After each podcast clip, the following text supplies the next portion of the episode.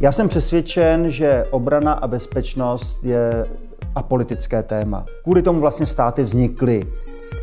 Vlastní obrany se může dovolit jenom ten stát, který je bohatý. A my přispíváme nejenom k jeho obraně, ale k jeho bohatosti.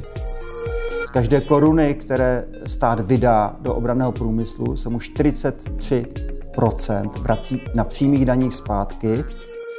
Pík.cz Pík.cz Pík.cz Váš podcast ze světa biznisu.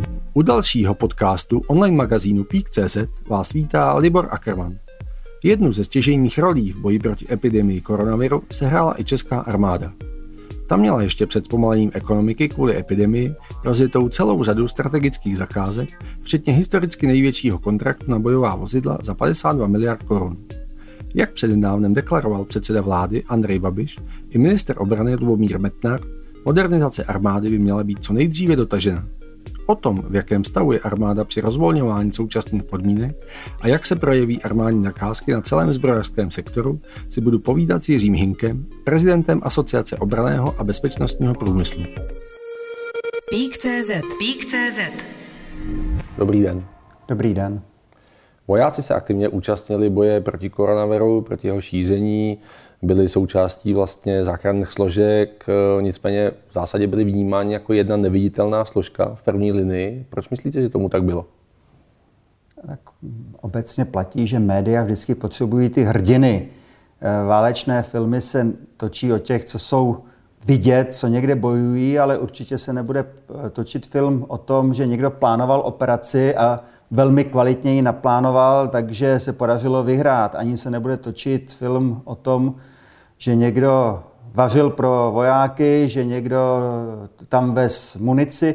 Prostě jsou složky, které vidět nejsou. Dle mého názoru armáda si odvedla velký kus práce, zaslouží jim velký dík a jsem přesvědčen, že bez jejich přispění by se tu situaci zdaleka nepodařilo tak zvládnout. Ale Prostě život je v tomto krutý.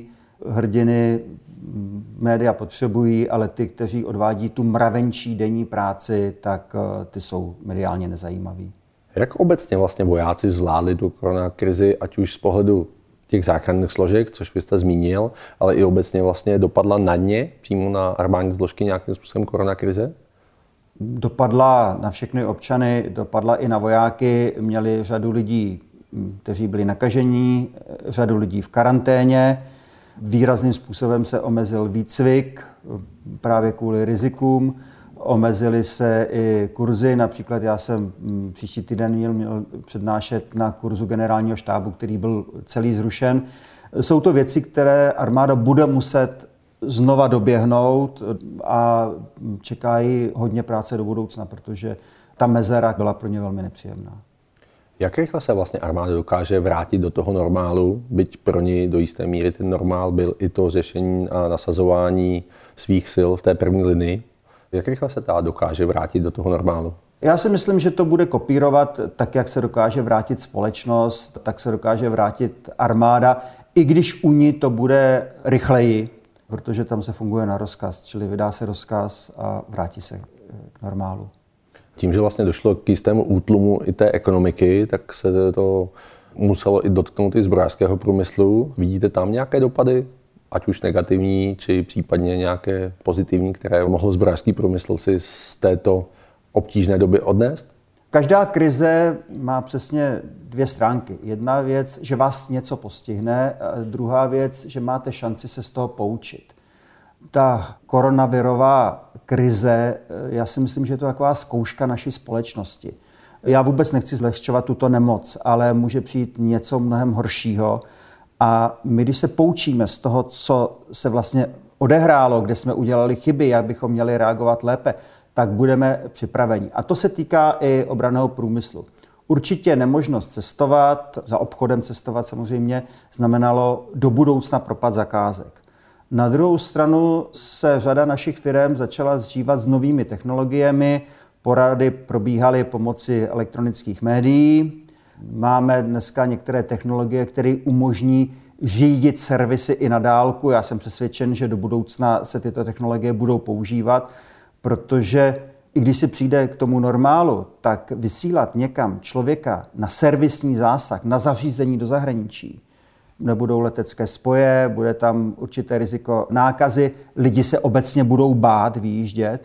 Takže je prostor právě pro nové technologie a já si dokážu představit, že zkušený servisní pracovník pomocí brýlí a speciálního softwaru bude řídit servisní zásah tisíc kilometrů daleko, kde bude prostě některý místní pracovník zaučený a prostě bude to dělat za ně. A to jsem přesvědčen, že do budoucna některé tyto aplikace a tyto technologie mohou být přínosem a budou i šetřit. A druhá věc je potom to obecné poučení, ale lidstvo někdy nemá paměť. No, podívejte se na povodně. Když jsou povodně, politici křičí, co je všechno potřeba udělat, dokud je velká voda, média mají zájem, silná slova, voda opadne, média odjedou a povodně za čtyři roky znovu dělají stejnou škodu. Ale v tomto případě se takto zachovat by mohlo být do budoucna pro nás dost tragické. Pík.cz Pík.cz Posloucháte váš podcast ze světa biznisu. K té budoucnosti se ještě dostaneme, ale mě zajímá vlastně situace ve zbrojním průmyslu, kdy v tuhle chvíli byl zasažen jako ostatní sektory ekonomiky, ale stát v zásadě slibuje nejrůznější miliardové, desetimiliardové pomoci podnikům ve všech různých sektorech, od malých firm přes covid programy a tak dále.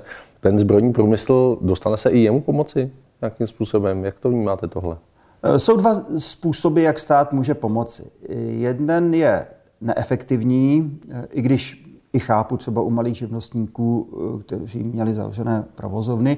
A ten efektivní je, já vám dám peníze. No on jim peníze nedá, on dá peníze daňových poplatníků, on je jenom předistribuje. Stát nic neprodukuje, ten je jenom přerozděluje zdroje. Ale druhá věc, která je mnohem efektivnější, je dát práci. Eh, dát státní zakázky, věci, které jsou důležité, které jsou užitečné, které zaměstnají lidi a pomohou jim ty peníze si vydělat. A to je cesta dopředu. A zde stát, když dá obranému průmyslu zakázky, modernizační projekty, podíl na nových velkých vyzbrojovacích zakázkách, no tak samozřejmě může ostartovat ekonomiku a ten průmysl mu to vrátí na odvodech. Prostě ty peníze se vrací. Z každé koruny, které stát vydá do obraného průmyslu, se mu 43% vrací na přímých daních zpátky a multiplikativní efekt, to znamená práce pro další firmy, je u nás tři. My máme změřeno, ono je to mezi třema a čtyřma přesněji, závisí podle typu produkce. My máme spočítáno, že každý zaměstnanec v obraném průmyslu zaměstnává tři a čtyři zaměstnance mimo tento průmysl. Na druhou stranu blízká se na dobré časy. Premiér Andrej Babiš i vlastně minister obrany Lubomír Ventnar přednedávnem potvrdili, že zakázky pro armádní průmysl a na modernizaci armády budou, že se vlastně rozpočet na armádu rozhodně krátit nebude na úkor jiné státní pomoci a tak dále. To znamená, v tomhle blízká se tady i na dobré časy pro ten zbrojní průmysl? Je to velmi dobrá zpráva. Já jsem tomu rád a myslím si, že by tomu měl být rád každý občan, protože to posílí nejenom ekonomiku, ale i obrany schopnost. Na druhou stranu zkušenost mi velí věřit jenom těm věcem, které se už staly. Takže až naše armáda bude vybavena novou technikou, až zjistím, že v té technice je výrazný podíl české práce, že to není nějaký účetní trik nebo něco, na co se zapomnělo, pak budu teprve spokojený. Když bychom měli jmenovat nějaké armádní zakázky, v nichž by se tahle ta česká práce měla nejvíce objevit, eh, které by to byly? Bude mezi něm patřit historicky nejdražší armádní zakázka, o které se v tuhle chvíli jedná, která by měla být v nejbližší době, pokud se tak stane, dotažena. To znamená ta bojová vozidla pěchoty v eh, celkové ceně 52 miliard korun? Určitě je to velmi významná zakázka, ale nejenom ona. Máme tam děla ráže 155 mm, máme tam modernizaci protizdušné obrany, máme tam nové vrtulníky, máme i modernizaci starších vrtulníků, máme tam spoustu dalších modernizačních projektů, které možné je řešit. Obecně platí, že modernizační projekty, tam je nejvyšší podíl eh, české výroby, je to od 80 do 100% u těch zahraničních zakázek jsou věci, které není ekonomické u nás vyrábět. Eh, tam se prostě musíme smířit, že některé komponenty se hold budou dovážet. Na druhou stranu by měl eh, doma zůstat celý životní cyklus. To znamená starání se o ten výrobek od momentu, kdy ho převezmete přes modernizace až po jeho vyřazení. Je to záležitost bezpečnostní, protože nakonec i koronavirová krize ukázala, že jediné, na co se můžete spolehnout, je ruka na konci vašeho ramene. Prostě spolehnout jenom na sebe. Přestává fungovat zahraniční doprava, přestávají fungovat zahraniční dodávky. Jediný, kdo je vlastně kompetentní a schopen nějakým způsobem zasáhnout, je národní stát. Žádná nadnárodní organizace není schopná prostě tyto věci řešit. To znamená, že vláda v případě ozbrojeného konfliktu má jenom to, co má na tom území, které ovládá. Nic jiného k dispozici mít nebude. Tím, že vlastně došlo ke koronavirové krizi, tak došlo k útlumu nejen české ekonomiky, ale vlastně i ostatních ekonomik. Jak se tohle projevilo na tom, že vlastně český zbrojní průmysl je významně exportně orientován, kdy zhruba z 90% jde jeho produkce na export. A jak se vlastně projeví to nastartování ekonomiky na tom zbrojním průmyslu i v kontextu těch nových zakázek, které tady budou, případně nějakých servisních tendrů a tak dále, tak, aby vlastně dokázali vykompenzovat ten výpadek, který logicky s tou globální pandemií a ekonomickou krizí, která v jejím důsledku nastává, přichází. Náš obraný průmysl je opravdu velmi výrazně exportně orientovaný, což je dobrá zpráva pro náš stát, protože v případě jakékoliv krize tyto kapacity lze okamžitě překlopit pro domácí potřeby. Na druhou stranu ty exporty mají svá rizika. Musíme si uvědomit, že minimálně půl roku se nekontrahovalo, nejednalo se, neprobíhaly obchodní jednání, nebo ještě nebudou probíhat. Další věc, která se může velmi negativně promítnout, až země třetího světa, kam většinou vyvážíme, sečtou škody, budou ochotně investovat, dělat ze svých rozpočtů třeba modernizační projekty. To my nevíme. Takže se dá očekávat velký výpadek v exportu a abychom výrobní kapacity udrželi pro potřeby této země, tak musíme nahradit tento výpadek exportu domácími zakázkami. Proto je velmi důležité, aby pokračovaly projekty vyzbrojování armády České republiky a aby se na nich podíleli domácí výrobci. Pík.cz Posloucháte váš podcast ze světa biznisu. Vy zmiňujete vlastně, že pro ten český zbrojní průmysl je tou nejdůležitější složkou v zásadě ten servis, nějaká modernizace, ale v zásadě řada těch tendrů se týká vlastně nákupu úplně nových vozidel. Nakolik vlastně Česko, respektive Česká armáda, potřebuje ty nové nákupy a nakolik vlastně by mohla případně modernizovat? Kdybych se na to díval čistě z pohledu obraného průmyslu, tak eh, pro obraný průmysl modernizace jsou důležité. Ale musíme se na to dívat i z pohledu armády České republiky, která chce nové produkty, i z hlediska politiků, kteří se chtějí vyvázat na závislosti na eh, ruských technologiích. Je to legitimní, člověk to chápe. Na druhou stranu to neznamená, že to, co se vyrábělo dříve v Sovětském svazu, potažmo dnes v Rusku, je nekvalitní. Naopak, mnohdy je to z hlediska bojových vlastností velmi, velmi dobré, ale prostě politika je taková, že chceme nebýt závislí na ruských technologiích, proto dochází i k náhradě. Není to jenom kvůli tomu, že končí životnost eh, těchto výrobků. Na druhou stranu bych se nebál třeba u modernizace T-72 eh, se do ní pustit, protože tento tank se vyráběl v České republice, respektive v Československu, abych byl přesný.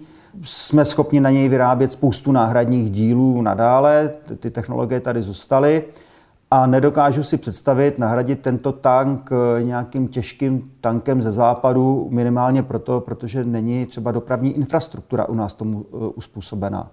Takže je potřeba logicky uvažovat, zvažovat, co je dobré pro armádu, co je politicky přijatelné a co je důležité pro obraný průmysl. A když tyto tři složky dobře vyvážíme, tak jsem přesvědčen, že ekonomika se znovu nastartuje. A nesmíme zapomínat na to, že vlastně Česká armáda, respektive Česko, je součástí Severoatlantické aliance NATO. To znamená, že vlastně i české ozbrojené složky by měly být nějakým způsobem v kompatibilní se složkami vlastně na to. Je to tak?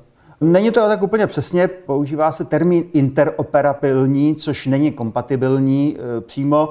Musí to být technika, která je třeba na národní bázi, ale umí se dorozumět e, s technikou, e, která je na, na té druhé straně. Ty mezinárodní nákupy, to jednotné vybavování, tak jak bylo v dobách Varšavské smlouvy, na tom západě nefunguje. Každý ten stát si chrání svůj domácí průmysl, chce být nezávislý, ale chce se umět domluvit a komunikovat s tou vedlejší armádou. Ale domluvit neznamená, že prostě koupíte cizí rádio. Domluvit znamená, že dodržujete určité protokoly, protože když se podíváme eh, třeba i v oblasti komunikační techniky, Česká republika má svého výrobce národního, ten eh, národní výrobce je schopen dodávat produkty pro armádu České republiky a není kvůli tomu potřeba dovážet ze za oceánu rádia. To znamená, že klíčová je vlastně v tuhle chvíli u té techniky komunikace. Zajímalo by mě vlastně, ale nakolik se u téhle techniky projevují nové trendy, nástup moderních technologií, digitalizace. Vy jste zmínil, že spousta věcí lze vlastně dělat a realizovat bez lidských složek. Tak eh, jak se vlastně vyvíjí ten zbrojní průmysl v tomhle ohledu? Jsou samozřejmě nové trendy. Jsou to trendy zvyšování eh, balistiky při nezvyšování hmotnosti, balistické ochrany. Jsou to trendy eh, používání počítačů. Dneska vlastně v každém zbraňovém systému najdete nějaký počítač. Na druhou stranu platíte za to určitou daň. Představa, že máte deset let starý počítač doma, to je pro normální člověka nepřijatelné, ale musíme si uvědomit, že když se koupí technika typu Pandur, tak dneska už jsme v situaci, kdyby byly pandury potřeba modernizovat, protože potřebujete minimálně vyměnit eh, ty počítače eh, za nové, které jsou tam. Jsou to uh, další trendy, které jsou jakási bezosádková obsluha, protože to nejhorší, co se vám může stát, když vám zabijí vojáka. Prostě bohatá země, civilizovaná země nechce, aby umírali lidi, ale je ochotná přijít o peníze. Čili jsou to eh, ať už eh, bezplotní prostředky nebo automatizované robotické eh, systémy bezosádkové. To jsou trendy, které do budoucna budou. Je potřeba investovat do jejich vývoje a respektovat tyto trendy a životy vojáků maximálně chránit. Jaká je v tomhle kontextu vlastně i produkce českého průmyslu? Probíhají inovace i u nás? Já se pohybuju v obraném průmyslu hodně dlouho a nechci, aby to znělo nějak okázale. Myslím si, že jsem opravdu dost velkým znalcem eh, českého obraného průmyslu. Znám firmy, vím, co umíme, eh, kde jsme konkurenceschopní, kde pokulháváme, znám světový obraný průmysl, ale i mě čas od času překvapí třeba menší firma, kterou někde potkám na veletrhu a ona říká, no tohle dodávám pro do Spojených států, tady ten řídící systém.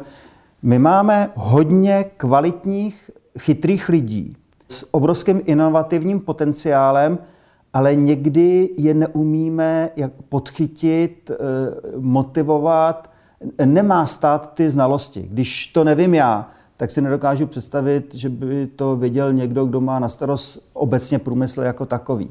A tam si myslím, že je potřeba do toho investovat prostě do znalostí toho, co v tom našem průmyslu v oblasti inovací a nových technologií umíme. A to podporovat. Jestli to budeme takto dělat, tak eh, nemám strach o budoucnost obraného průmyslu. Osobně si myslím, že tenhle ten aspekt, který zmiňujete, není jenom negativním jevem zbrojního průmyslu. Myslím si, že se to projevuje i v dalších sektorech průmyslu. Znamená to, že vlastně Češi neumějí svoje výrobky prodat?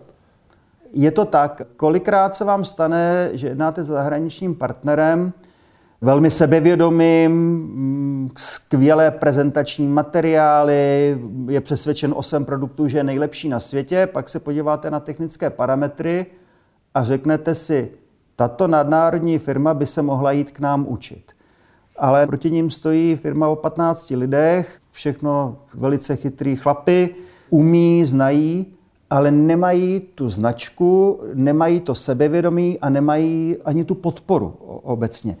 Prostě podceňujeme se. Jako Češi se podceňujeme a je to naprosto zbytečné, protože Jsem přesvědčen, že v oblasti technických znalostí, technologických patříme ke světové špičce. Pík.cz Pík.cz A když byste tady měl udělat byt jen díl mravenčí práce a uvést některé opravdu špičkové firmy, které, respektive jejich špičkové výrobky, které opravdu mají jakoby na to, aby obstály v té světové konkurenci, tak eh, dokázal byste uvést nějaké příklady? Určitě ano. Z těch více známých jednoznačně naší vlajkovou lodí jsou pasivní sledovací systémy pardubické firmy ERA, kde si myslím, že jsme oparník před světem. Musíme neustále samozřejmě do toho investovat, protože ten svět se nás snaží dohnat. Ale není to jenom ona. Ono se o Češích říká, že umí vyrobit, ale mají trošku problémy vyrábět. Ono to není jako pomluva, je to o tom, že my umíme se nad těmi věcmi zamyslet a umět si s nima poradit. Když přijede nějaký nadnárodní náš konkurent, nebudu jmenovat značku, do světa a jedná se tam o modernizaci letiště, on nabídne kompletní řešení. Jestliže ta druhá strana vyžaduje, že chce jenom přistávací radar, ale ostatní chce ponechat a chce, aby tento systém se zaintegroval, tak ty západní firmy většinou nejsou schopny vyhovět, protože to neumí. Česká firma se umí velmi kvalitně přizpůsobit. To znamená, ona zjistí, co zákazník potřebuje, jaké jsou jeho možnosti a je mu na míru řešení, které vychází, to řešení ne, že by to bylo vývoj kompletní, ale je to, já bych to řekl, je to taková měřenka v oblečení. To znamená, neprodávám konfekci, zároveň to není žádný salon, který by každý oblek byl jiný, ale umím prostě se přizpůsobit. A to je to, co nám eh, pomáhá i malým firmám v těch mezinárodních tendrech porážet ty velké koncerny. Jaká by tady podle vás byla role zbrojařského průmyslu v tom 21. století? Mám mysli primárně toho českého, i v kontextu toho, jaká by vlastně měla být role české armády v tom 21. století. Role české armády byla, je a bude uh, být hlavní složkou při obraně uh, našeho území je to dáno ústavou a to je prostě pro ně hlavní. Role českého obranného průmyslu je tuto armádu vybavit a udržovat si takové schopnosti a takové kapacity, aby v případě nutné mobilizace záloh byly vybaveny i tyto zálohy. Je to prostě jeden z klíčových pilířů obrany schopnosti státu.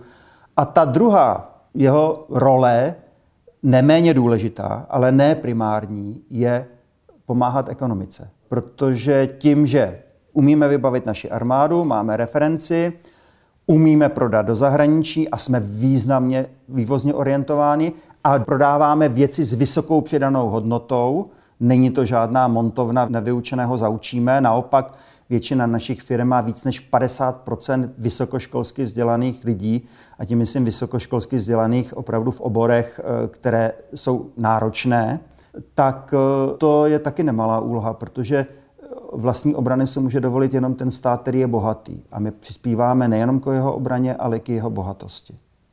Když byste vlastně pozici toho českého státu v kontextu toho bohatství, co zmiňujete, měl srovnat i s některými dalšími zeměmi, ať už těmi okolními, nebo případně, eh, když se budeme bavit o Evropě například, tak jakou vlastně máme pozici v tuhle chvíli?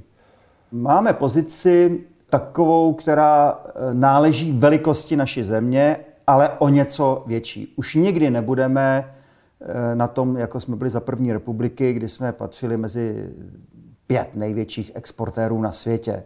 To dneska už není. Ale prostě svoji roli si tam držíme, jsou produkty, kde jsme dominantní, jsou výrobky, kde hold už prostě nejsme schopni eh, konkurovat ale nejsme nijak na, na tom špatně. Když bych přepočet eh, objem našeho exportu na počet obyvatel, tak jsme srovnatelní opravdu eh, se zeměmi vyspělými typu, typu Itálie. To tam bez problémů to srovnání snesem.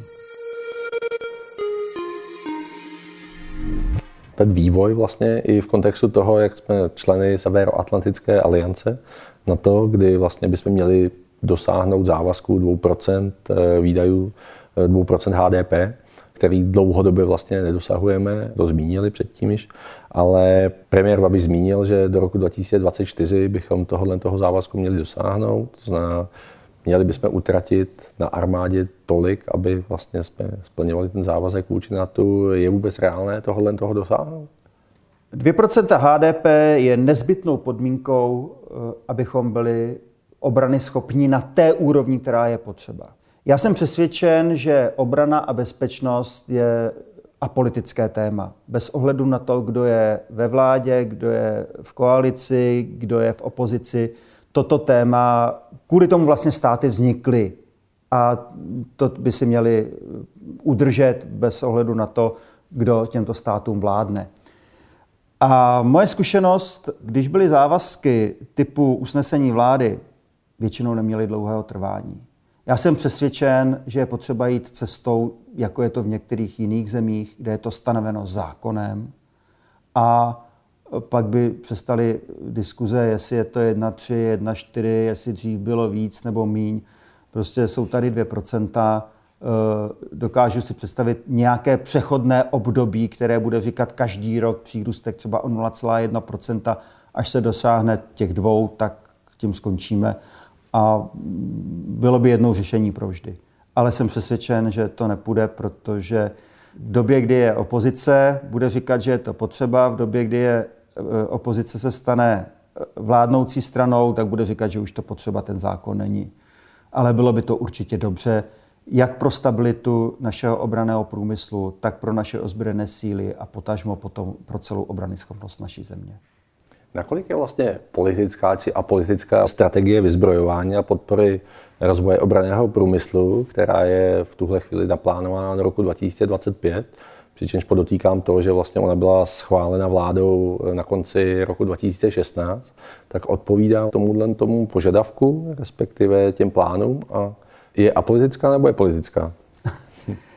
Měla by být apolitická. Pravda je, já bych tady dokázal najít za posledních 20 let deset vládních dokumentů, které deklarují nezbytnou roli obraného průmyslu a jeho důležitost, ale ne vždy kroky směřovaly v rámci těchto dokumentů. U nás se hodně tvoří strategických dokumentů, méně se jimi řídí, ale nemluvím o současné době. Já věřím, že to, co dnes je jak premiérem, tak ministrem obrany sdělováno veřejnosti, že se bude plnit. Eh, já budu bedlivě sledovat a v případě, když budu mít pocit, že se tak neplní, tak na to budu upozorňovat. Přesto jsem přesvědčen, že je lepší, aby to bylo apolitické, opravdu ukotvit výdaje na obranu do zákona. Protože bez ohledu na to, kdo přijde, tak je jasná garance, eh, že ten stát je schopen se bránit říká Jiří Hinek, prezident Asociace obraného a bezpečnostního průmyslu. Já děkuji za váš čas. Já děkuji také. Pík.cz Pík.cz Poslouchali jste váš podcast ze světa biznisu. Další ekonomické a biznisové zajímavosti najdete na Pík.cz.